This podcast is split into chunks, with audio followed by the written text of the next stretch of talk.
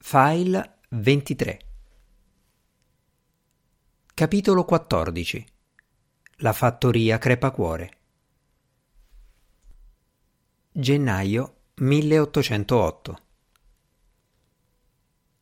Una trentina d'anni prima che Norrell si trasferisse a Londra con il piano di stupire il mondo rinnovando i fasti della magia in Inghilterra, un gentiluomo di nome Lawrence Strange era entrato in possesso della propria eredità. Essa comprendeva una casa quasi in rovina, una certa estensione di terra spoglia e una montagna di debiti e di ipoteche. Una situazione grave davvero, ma pensava Lawrence Strange, niente che l'acquisizione di una grossa somma di denaro non potesse curare. Perciò, come tanti gentiluomini prima e dopo di lui, si era impegnato a rendersi particolarmente gradevole alle ereditiere ogni volta che ne incontrava una, ed essendo un uomo avvenente, di bei modi e che sapeva parlare, in breve tempo aveva conquistato il cuore di una certa signorina Erquistone, una giovane scozzese con una rendita di 900 sterline l'anno. Con il denaro della signorina Erquistone, Lawrence Strange restaurò la casa apportò miglioramenti alle terre e pagò i debiti, cominciando ben presto a guadagnare invece di perdere. Ampliò le sue proprietà e prestò denaro all'interesse del 15% e con quelle e altre imprese riempì tutte le sue giornate. Non gli restava molto tempo da dedicare alla moglie, anzi le fece capire chiaramente che trovava irritanti la sua compagnia e la sua conversazione. La poverina ne soffrì molto. La proprietà di Lawrence Strange si trovava nello Shropshire, in una parte remota della regione vicino al confine con il Galles. La signora Strange non vi conosceva nessuno, era abituata alla vita di città, ai balli di Edimburgo, ai negozi di Edimburgo e alla conversazione brillante dei suoi amici di Edimburgo. La vista delle alte colline cupe, perennemente velate dalla pioggia del Galles, era per lei assai deprimente. Per cinque anni sopportò quell'esistenza solitaria finché morì per aver preso freddo durante una passeggiata solitaria su quelle stesse colline durante un temporale. Gli Strange avevano un unico figlio, il quale al momento della morte di sua madre aveva circa quattro anni. La signora Strange era stata sepolta solo da pochi giorni, quando il bambino fu causa di un violento litigio tra Lawrence Strange e la famiglia della defunta consorte. Gli Erquistone sostenevano che, secondo gli accordi matrimoniali, una grossa parte del patrimonio della signora Strange avrebbe dovuto essere messa da parte per il figlio, il quale la avrebbe ereditata una volta maggiorenne. Lawrence Strange, e nessuno se ne stupì molto, affermava che il denaro della moglie apparteneva a lui fino all'ultimo soldo e che poteva farne quello che voleva. Entrambe le parti si consultarono con gli avvocati, dando inizio a due distinti procedimenti legali, uno a Londra e uno in Scozia. Le due cause, Strange contro Erquistone ed Erquistone contro Strange, si trascinarono per anni e durante quel tempo la sola vista del figlio irritava Lawrence Strange, il quale trovava che il ragazzo fosse per lui come un campo acquitrinoso o un boschetto pieno di alberi malati, di valore solo sulla carta, ma che non rendeva nulla. Se la legge inglese avesse concesso a Lawrence Strange di vendere il figlio per comprarne uno migliore, forse lo avrebbe fatto. Nel frattempo, gli Erquistone si resero conto che Lawrence Strange probabilmente avrebbe reso il figlio infelice quanto lo era stata la moglie, perciò il fratello della signora Strange scrisse con urgenza al cognato proponendo che il ragazzo trascorresse ogni anno un periodo nella sua casa di Edimburgo. Con grande sua sorpresa, Strange non fece obiezione.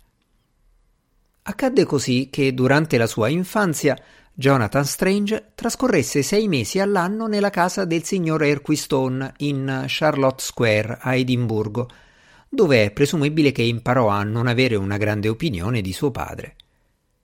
Là ricevette la sua prima educazione insieme con le tre cugine, Margaret, Maria e Georgiana Erquistone.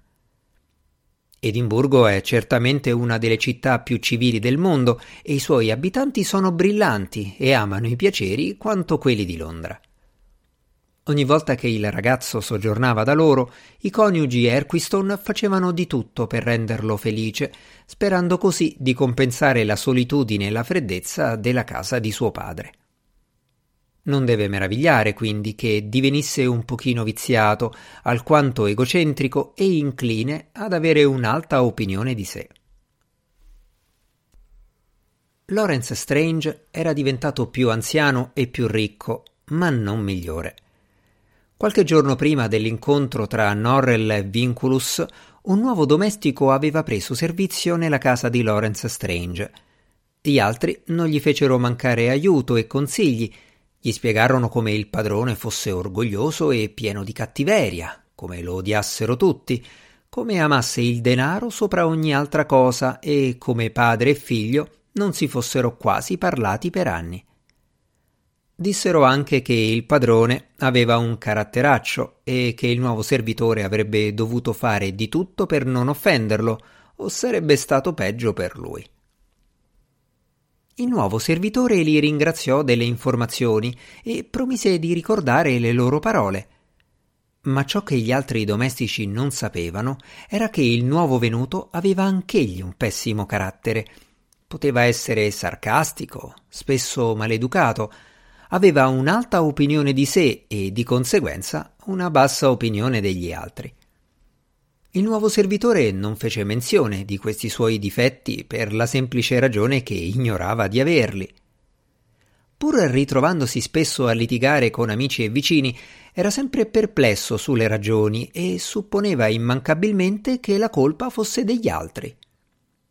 Ma nel caso immaginaste che questo capitolo tratti soltanto di persone antipatiche, è giusto chiarire subito che, mentre la cattiveria era principio e fine della natura di Lawrence Strange, in quella del nuovo domestico vi erano più luci che ombre. Non mancava di buonsenso e sapeva difendere con energia gli altri dalle offese reali, così come difendeva se stesso dagli insulti immaginari. Lawrence Strange era vecchio e dormiva poco. Spesso anzi si sentiva più sveglio di notte che di giorno e di frequente sedeva alla scrivania per occuparsi dei suoi affari o scrivere lettere fino al mattino. Naturalmente uno dei domestici doveva restare alzato con lui e pochi giorni dopo il suo ingresso nella casa il compito toccò al nuovo servitore. Tutto andò bene fin verso le due del mattino, quando il signor Strange lo chiamò per farsi portare un bicchierino di sherry. Pur non essendo la sua una richiesta straordinaria, il nuovo servitore non la trovò affatto facile da soddisfare. Dopo aver cercato lo sherry nei soliti posti, fu costretto a svegliare dapprima la cameriera per domandarle quale fosse la camera del maggiordomo, poi il maggiordomo stesso per sapere dove fosse tenuto lo sherry. Dovette aspettare qualche altro momento per dare il tempo al maggiordomo di riaversi dalla sorpresa causata da una simile richiesta da parte del padrone, il quale non beveva mai sherry.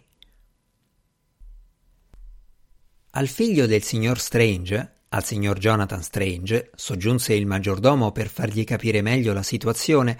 Al contrario, lo sherry piaceva molto e in genere ne teneva una o due bottiglie nel suo spogliatoio. Seguendo le istruzioni del maggiordomo, il nuovo servitore scese a prendere il vino in cantina, un compito che comportò accendere candele, camminare in lunghi corridoi bui e freddi, sporcarsi l'abito con vecchie ragnatele sudice, sbattere la testa contro arnesi rugginosi che pendevano dal soffitto coperto di muffa e ricoprirsi la faccia dal sangue e dal sudiciume. Finalmente portò il bicchiere di sherry al signor Strange, il quale lo vuotò d'un fiato e ne chiese un altro. Al nuovo servitore pareva di aver visto abbastanza delle cantine per quella notte e così, ricordando ciò che aveva detto il maggiordomo, salì fino allo spogliatoio del signor Jonathan Strange. Entrato con cautela, trovò la stanza in apparenza vuota, ma le candele erano ancora accese. La cosa non lo sorprese più di tanto, poiché sapeva che uno dei molti vizi tipici dei gentiluomini ricchi e scapoli era lo spreco di candele. Cominciò ad aprire cassetti e armadi, a raccogliere vasi da notte per guardarvi dentro, a cercare sotto i tavoli e le sedie, a scrutare dentro i vasi da fiori. E se per caso siete sorpresi dai posti nei quali guardò il nuovo servitore, Posso dire soltanto che costui aveva più esperienza di voi gentiluomini ricchi e scapoli e sapeva che la loro vita domestica era spesso caratterizzata da una certa eccentricità. Trovò la bottiglia di sherry più o meno come aveva previsto, in uno stivale. Mentre versava lo sherry nel bicchiere, gli capitò di guardare in uno specchio appeso alla parete e scoprì che in effetti la stanza non era vuota Jonathan Strange era seduto su una poltrona dallo schienale alto e osservava le mosse del nuovo servitore con un'espressione della più grande meraviglia sulla faccia.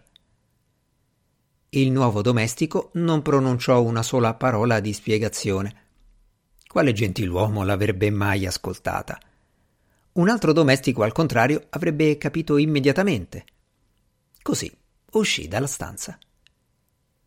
Fin dal suo arrivo nella casa, il nuovo servitore aveva nutrito qualche speranza di assurgere a una posizione di autorità sul resto della servitù, parendogli che il suo superiore intelletto e l'esperienza del mondo lo rendessero un factotum adattissimo per i due signori Strange.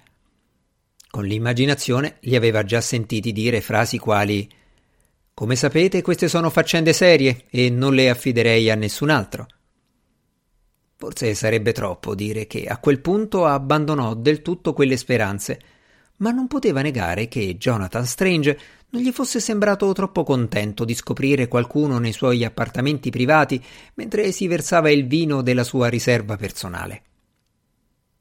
Così il nuovo servitore entrò nello studio di Lawrence Strange in uno stato di frustrazione e di umore pericolosamente irritabile. Il signor Strange bevve il secondo bicchiere d'un fiato e osservò che ne avrebbe gradito un altro. Al che il nuovo servitore lanciò una specie di grido strozzato e, strappandosi i capelli, gridò E allora, in nome del cielo, vecchio sciocco, perché non me lo avete detto subito? Vi avrei portato la bottiglia.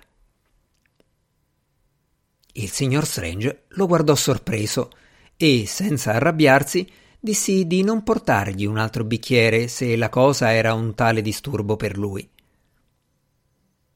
Il nuovo servitore scese in cucina, domandandosi se in effetti non fosse stato un tantino brusco. Qualche minuto più tardi il campanello squillò di nuovo. Il signor Strange, seduto alla scrivania con una lettera in mano, guardava fuori dalla finestra la notte piovosa e nera come la pece. Questa lettera deve essere consegnata prima dell'alba a un uomo che vive sulla cima del colle di fronte. Ah, pensò il nuovo servitore, si comincia presto. Un affare urgente che deve essere sbrigato di notte. Che cosa può voler dire se non che ha già iniziato a preferire il mio aiuto a quello degli altri? Molto lusingato, dichiarò con entusiasmo che sarebbe partito seduta stante e prese la lettera sulla quale era scritto soltanto un enigmatico Wyvern. Domandò se la casa avesse un nome per poter chiedere a qualcuno la strada nel caso si fosse smarrito. Il signor Strange stava per rispondere che la casa non aveva nome, ma si interruppe, mettendosi a ridere. Dovete chiedere di Wyvern della fattoria Crepacuore, disse, e spiegò al nuovo servitore che avrebbe dovuto lasciare la strada principale una volta arrivato al paletto rotto di fronte alla taverna di Blackstock. Dietro il paletto cominciava un sentiero che lo avrebbe portato dritto a destinazione. Così il nuovo servitore sellò un cavallo, prese una buona lanterna e si avviò a cavallo lungo la strada maestra.